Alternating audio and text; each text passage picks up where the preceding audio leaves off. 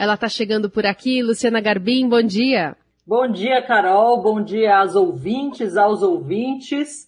Vamos falar de um assunto hoje, Carol, que muita gente mandou coisa pra gente na semana passada, muitos é. pedidos, então vamos continuar no assunto do sono.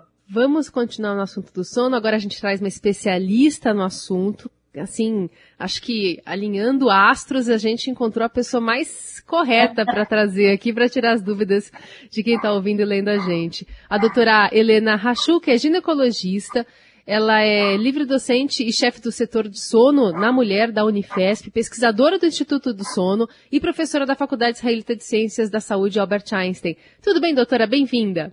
Oi, bom dia. Obrigada pelo convite. Espero poder contribuir com as notícias mais fresquinhas aí.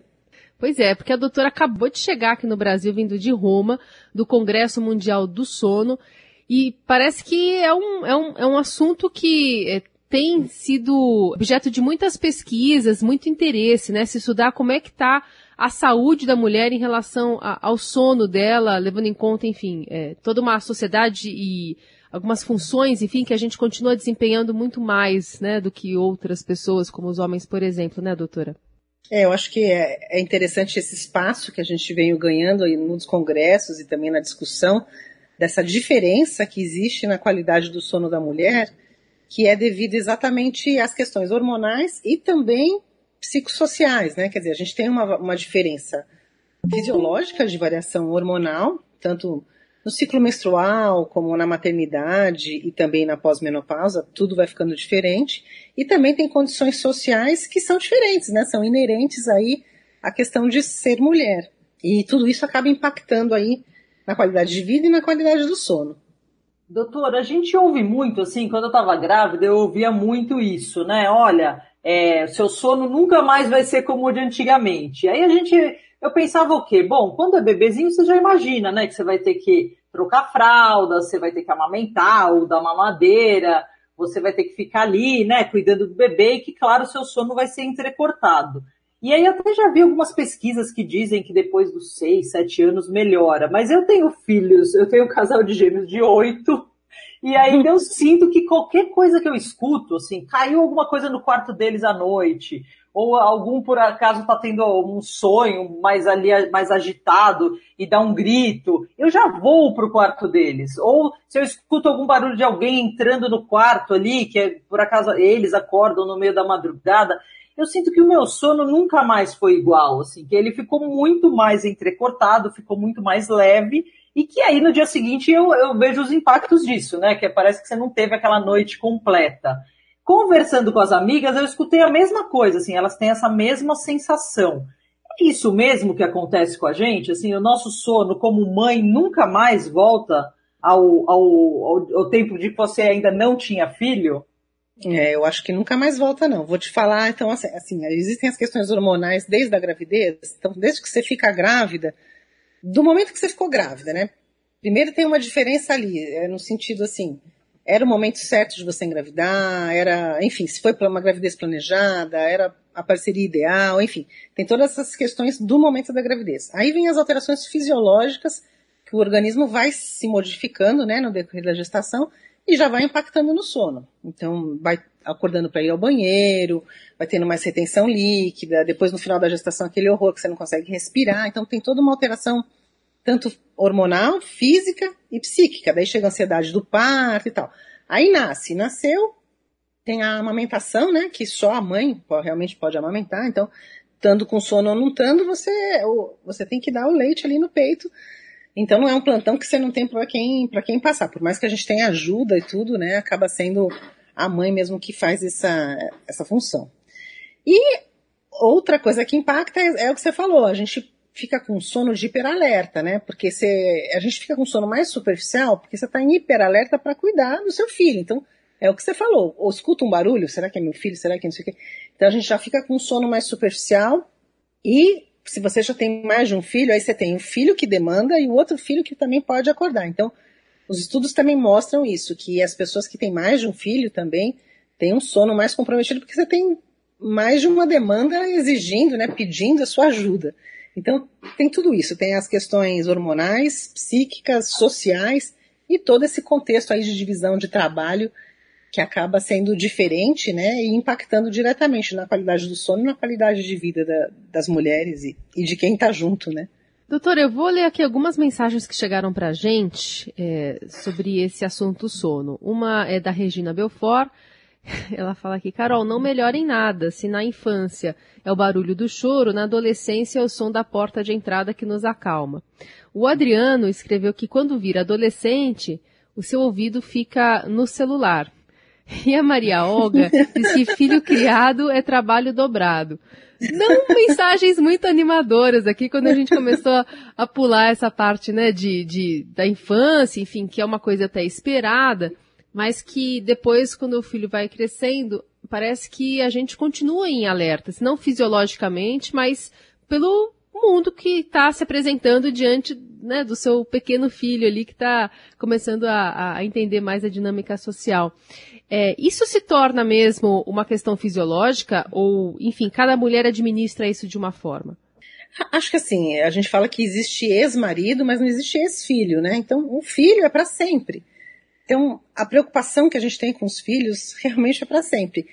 Algumas pessoas administram um pouco melhor essa preocupação, não deixando, não é que não deixando, não tem como a gente dominar isso, mas talvez dos, tendo uma possibilidade de um controle, talvez um pouco maior disso, de não afetar tanto no sentido de você não conseguir dormir.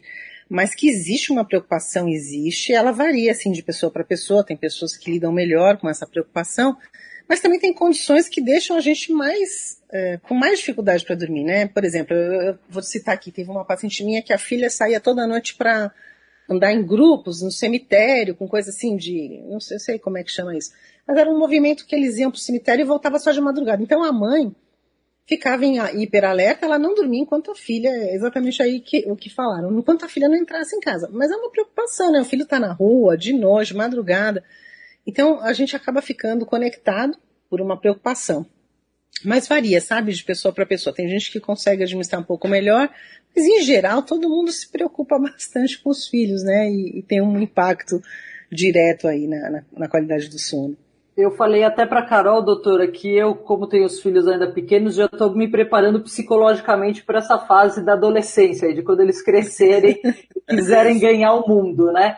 Agora, o que a gente pode dar de conselhos para quem está nos ouvindo? Você perdeu o sono, ou você está nessa situação, né, de que seu filho está entrando nessa fase de que vai sair mais, vai circular mais, ou mesmo criança ainda está tendo algum problema ali de pesadelo.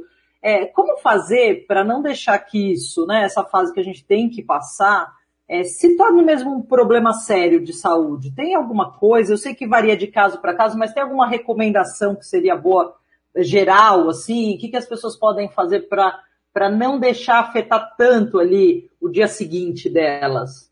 É, acho que assim, é difícil, uma, uma, coisa bem geral é difícil, porque envolve ansiedade, depressão, a, a, que, é, é, o tema né, do sono que a gente está abordando de mente sã e, né, e ter uma vida mais feliz e tudo. A, primeiro que a gente tem que ter uma vida saudável para a gente mesmo. Então a gente, né, enquanto pessoas, é, tem que ter uma rotina de acordar, ter horário para fazer exercício, ter horário de dividir bem as nossas próprias tarefas entre lazer, trabalho é, e cuidar da saúde. E a, as regras assim que a gente fala de higiene do sono para tentar ter um sono mais adequado, que é manter uma rotina, não ter muita estimulação de luz no quarto, é, não tomar café durante o dia, não, não comer muito pesado à noite. Então, essas são regras gerais. Mas em relação a essa demanda dos filhos, é um pouco difícil a gente dosar ou dar uma regra geral, porque depende de quanto realmente você está preocupado e quanto que às vezes tem um problema ainda maior do que só o filho chegar, né? Bom, mas de uma maneira geral, o que a gente pode falar? Que a gente tem que ter uma vida saudável, e se a gente estiver muito ansioso ou deprimido em função do que você está vivendo ou dentro da rotina, talvez procurar um auxílio aí de um especialista ou em terapia ou um, médico se, se, se, esse sintoma fica muito exacerbado em é, né, impactando diretamente no seu sono, no seu dia a dia, talvez precise de uma ajuda de um especialista. Mas, de um modo geral, é ter as regras da, ter essas, seguir essas orientações de higiene do sono e ter uma vida balanceada, falar bastante com os filhos, né, e tentar entrar num, num, numa harmonia, assim.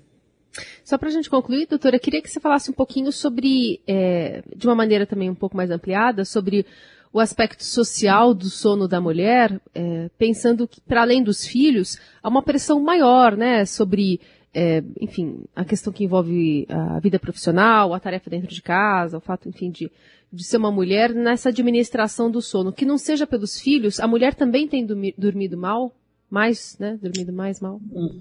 É, acho que esse, esse, esse assunto é muito interessante, né? Foi muito abordado agora no Congresso Mundial, que inclusive depois da pandemia a gente teve uma sobrecarga ainda maior, né? Então a gente trabalhava, depois teve o home office, então quem teve a sorte, entre aspas, de continuar tendo um emprego, ficou mais sobrecarregado porque teve que administrar mais funções do que antes.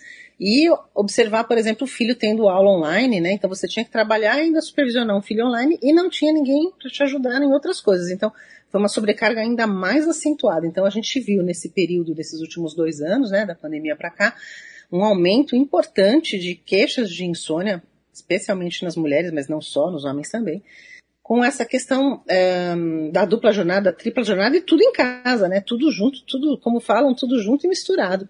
E então essa demanda, além da demanda que a gente tem uma demanda hormonal, tinha a sobrecarga social de você ter que cuidar da sua casa, do seu trabalho, olhar filho pequeno fazendo aula online, que também é bem complicado, né? Outra demanda é olhar os pais, que a gente agora tem uma pais um pouco mais velhos, né? As pessoas estão vivendo mais, então tem gente que tem que olhar pai e tem que olhar os filhos. Então esse contexto todo, a gente fala biopsicossocial, esse contexto como um todo uh, acabou influenciando muito a qualidade de sono e piorando né, a qualidade do sono da mulher nos últimos tempos. É um assunto infindável aqui para a gente ter com a doutora Helena Rachu, ginecologista, chefe do setor do sono na mulher da Unifesp e pesquisadora do Instituto do Sono, para abordar essas questões que envolvem né, a saúde eh, da mulher, especialmente, mas a questão do sono como é fundamental também para quando a gente está acordada ter um bom desempenho, né, doutora? Exatamente. Muito obrigada. Bom, Lu, e a gente volta semana que vem para conversar mais por aqui. É, e eu ia falar para os ouvintes, para as ouvintes, se tiverem mais coisas para mandar para a gente, que foi bem legal a participação da semana passada. Sim. Então, continuem mandando sua, seus depoimentos, suas sugestões.